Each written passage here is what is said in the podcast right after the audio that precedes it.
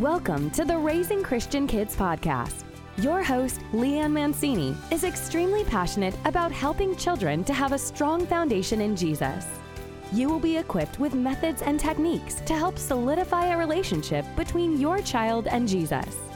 So let's dig deep and raise strong Christian kids. Welcome to Raising Christian Kids podcast. I am so happy to have Laurie Christine today on the show. Laurie Christine is an author, podcast host, wife, and mom of 4 wild, loud, adventurous boys. I'm sure some of you out there can relate to her. Her podcast, Redeeming the Chaos, invites moms of boys to join in her wild, wonderful, chaotic adventure of raising courageous boys and connecting them with Christ. In addition to hosting a podcast, Laurie writes devotional Bible stories for families. And as a mom of 4 young boys, she understands how important it is for parents to connect with their children while communicating the truth of God's word to them in a way they can understand. With degrees in creative writing, biblical studies, and education, Laurie has more than 12 years of experience in teaching the Bible to young children, as well as writing Sunday school curriculum for her local church. Laurie also serves as the administrator for the Christian Writers Institute and the producer for the Christian Publishing Show podcast. Wow, welcome, Laurie. I'm so glad to have you on the show today. Thank you, Leanne. It is so fun to be here. I really appreciate it. And I just want to start out and tell everybody, if you listen to her podcast, get her material, her newsletter. She always shares so much wonderful free stuff with people. She's such a giver. She has a servant's heart. And I'm so happy to be able to interview her today so that y'all can figure out what she's all about and what she has to offer, because she is a servant of the Lord. So let me start out with the first question, Laurie. I love that you write devotional Bible stories for families. Can you please tell us about the process and what kind of stories do you write for what age group? Sure, I would love to. So I was thinking of a story the other day. I was talking with my 6-year-old son, and he asked me, Mommy, who were the first people on earth?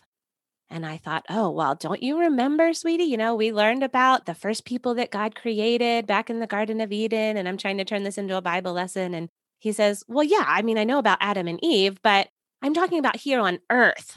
And I realized that my son thought that the stories in the Bible must have taken place in this strange galaxy far, far away in the distant land called the Garden of Eden.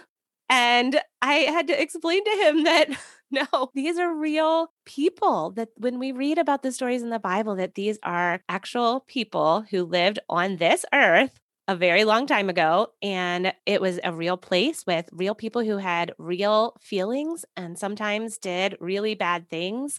But God chose to come into this world that he created to live among us and to rescue us.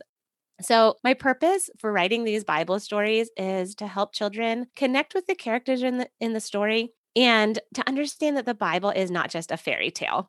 Even if they have heard a story many times before as they've been growing up, I want them to hear it from a new, fresh perspective. I love that. I want my children to be able to enter into the culture of the story and to really imagine what it would have been like back in Bible times to be a shepherd girl in Bethlehem, or to be one of Jesus' friends sitting at the foot of the cross, or to be one of Noah's sons taking care of the animals on the ark.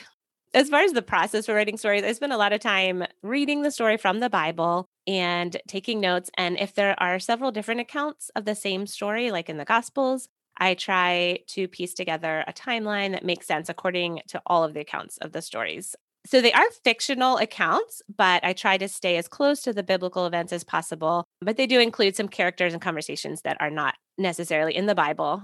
But my goal is to be true to the biblical account of the events that happened, as well as the culture of the time, and also helping kids to see like the personality of the characters and that they were real people.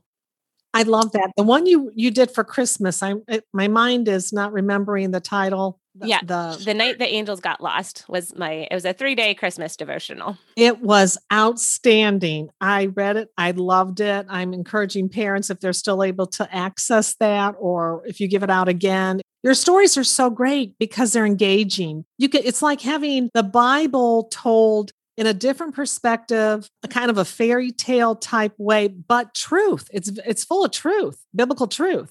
I love how you write your devotionals and how you do your Bible stories. I think I'm just outstanding. I really have to say that. Thank you so much. I appreciate that. And my prayer is that as kids read the stories, or as parents read them to their children, that they would feel like they were right there in the room, that they could hear and smell everything that was happening, and that they could imagine what the character was thinking and feeling right in that moment. But I just want to also say that my goal isn't just for kids to enjoy a good story. Ultimately, I want them to connect with God through these stories, through the Bible stories. I want them to see how God chooses to use normal, everyday, imperfect people throughout the pages of the Bible to accomplish his purposes. And I want my kids to know the grace of God in their own lives as well through the reading these stories. So I include for each story, I include like some questions. I always include the scripture passages from the Bible where the story came from. And so the questions are there to help parents be able to connect with their kids on a deeper level, and ultimately to be able to connect their hearts to Christ. And again, that's why I love your stories. I love the way you write them, because you feel like you can hear and you can see and you can taste and you can feel what's happening in the story. The story comes alive. It's just not a Bible story you're reading to a child. Mm-hmm. So my second question, why do you think it's important for families to get together and read a devotional or one of your devotional stories? I think that's a great question. The Bible is very clear that we as parents have a responsibility to teach the next generation about the Lord. I think that one of the saddest verses in the Bible is found in Judges chapter 2, verse 10. And it says, after that generation died, another generation grew up who did not acknowledge the Lord or remember the mighty things he had done for Israel. And I just feel like that is so sad, that an entire generation would grow up not knowing the Lord that their parents and their grandparents had worshiped. So obviously this generation messed up. They did not take on that responsibility of teaching their children about the Lord. And I don't want that to be our generation. So in contrast, there's another verse in Psalm 78:4 that says, we will not hide these truths from our children. We will tell the next generation about the glorious deeds of the Lord, about his power and his mighty works. And that is my prayer for my family and for our generation, that we would raise up our children and tell them about the glorious deeds of the Lord, about his power, so that they wouldn't turn away from the Lord. We have a job to do as parents, and I don't think that we can just rely on our pastor or our Sunday school teacher to make sure that our kids are instilled with biblical truth. But I feel like it is a responsibility that we have as parents. But I also want to encourage those of you who are listening who might be feeling a little bit overwhelmed. This doesn't have to be an overwhelming burden in your life.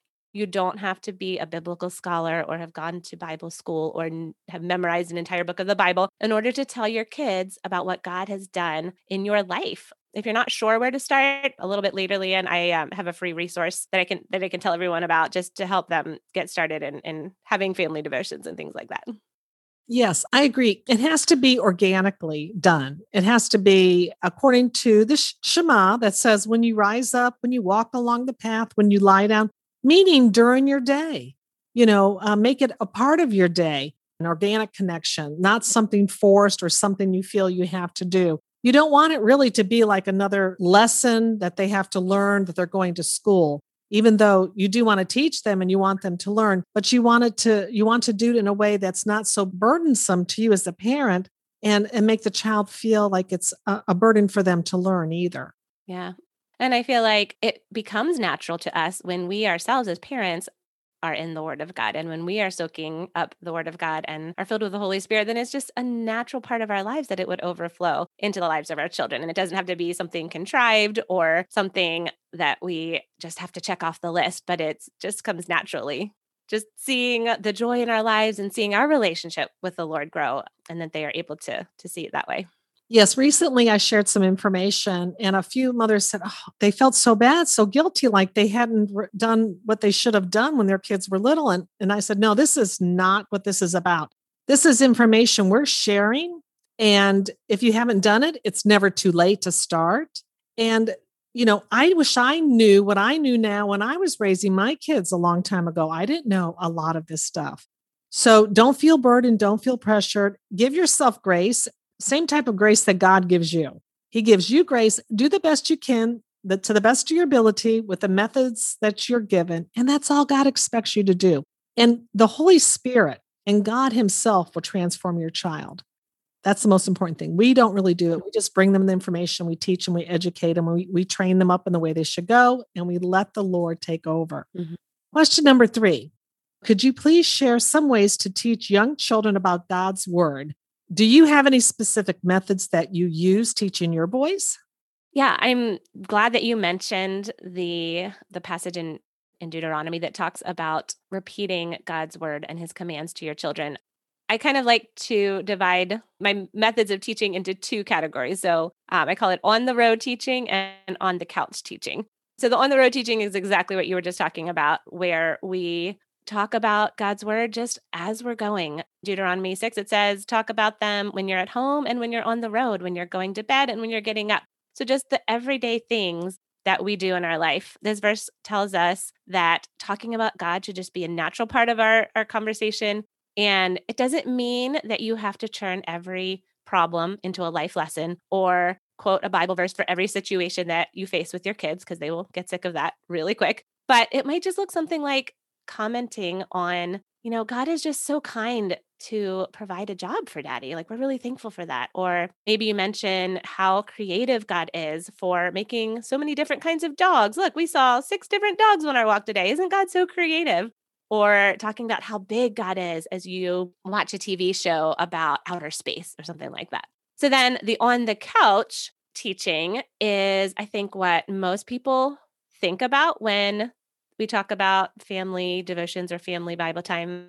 And this is when we would sit down and spend intentional time together with our kids, maybe reading a Bible story, reading something out of a children's story Bible or a devotional book, or reading straight from the Bible. There's so many great resources available for kids of all different ages. And like Leanne said, it doesn't have to be a dry catechism lesson where everyone is just bored to tears. You can make it fun and engaging for your kids. So I wanted to tell you guys about this resource that I have. I'll give you a couple pointers that I have in the resource, but I just wanted to let you get it yourself so that you can have all of the content. So it's a free ebook and it's called How to Engage Your Kids in Family Devotions.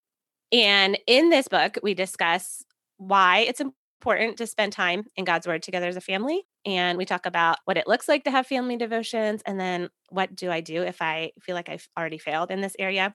And then a really practical part is, how do I make family Bible time fun and interesting for my kids?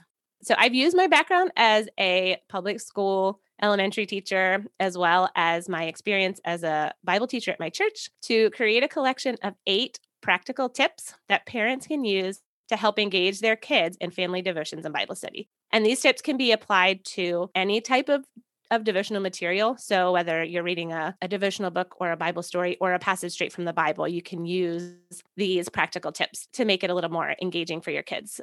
At the end of the book, I've also included a list of some of my favorite resources, my children's Bible stories and family devotionals for different groups of kids. So you can see some of those. So if you would like to get a hold of that free ebook, you can go to my website. It's lauriechristine.com/family devotions. And yeah, you can just click on the link there and download that free resource. Wonderful. And that's LAURIE, Christine. And we'll have a link in our show notes that they can go directly to your site and get that devotion. Well, thank you, Laurie, for being on the show. I really appreciate you. You're an amazing woman, a godly woman, and I pray that God will continue to bless you in the work of your hands and give you time to rest during raising 4 boys. I know that's a lot. Thank you so much, Leanne. It's been so much fun coming on the show. And I just wanted to talk to any of you moms who are raising boys out there. I am a mom of 4 boys. My youngest is 5 and my oldest is 10. And sometimes our home just feels really chaotic. And so my podcast is called Redeeming the Chaos. And if you are feeling overwhelmed by the responsibility of raising strong, courageous boys, this podcast is for you. I would love for you to join me on this wild, wonderful, chaotic adventure of raising courageous boys and connecting their hearts to Christ. Wonderful. Thank you, Laurie. And for our listeners, let's all work together to raise our children to have a strong faith in Jesus. This podcast is part of the Edify Podcast Network. Edify is a faith-inspiring app that brings together thousands of the best Christian podcasts in one place for your listening enjoyment. Cut through the noise and grow your faith by diving into the world's top Christian podcasts today. Download the Edify app for free from the App Store or Google Play, or by going to edify.app. That's EDIFI.app.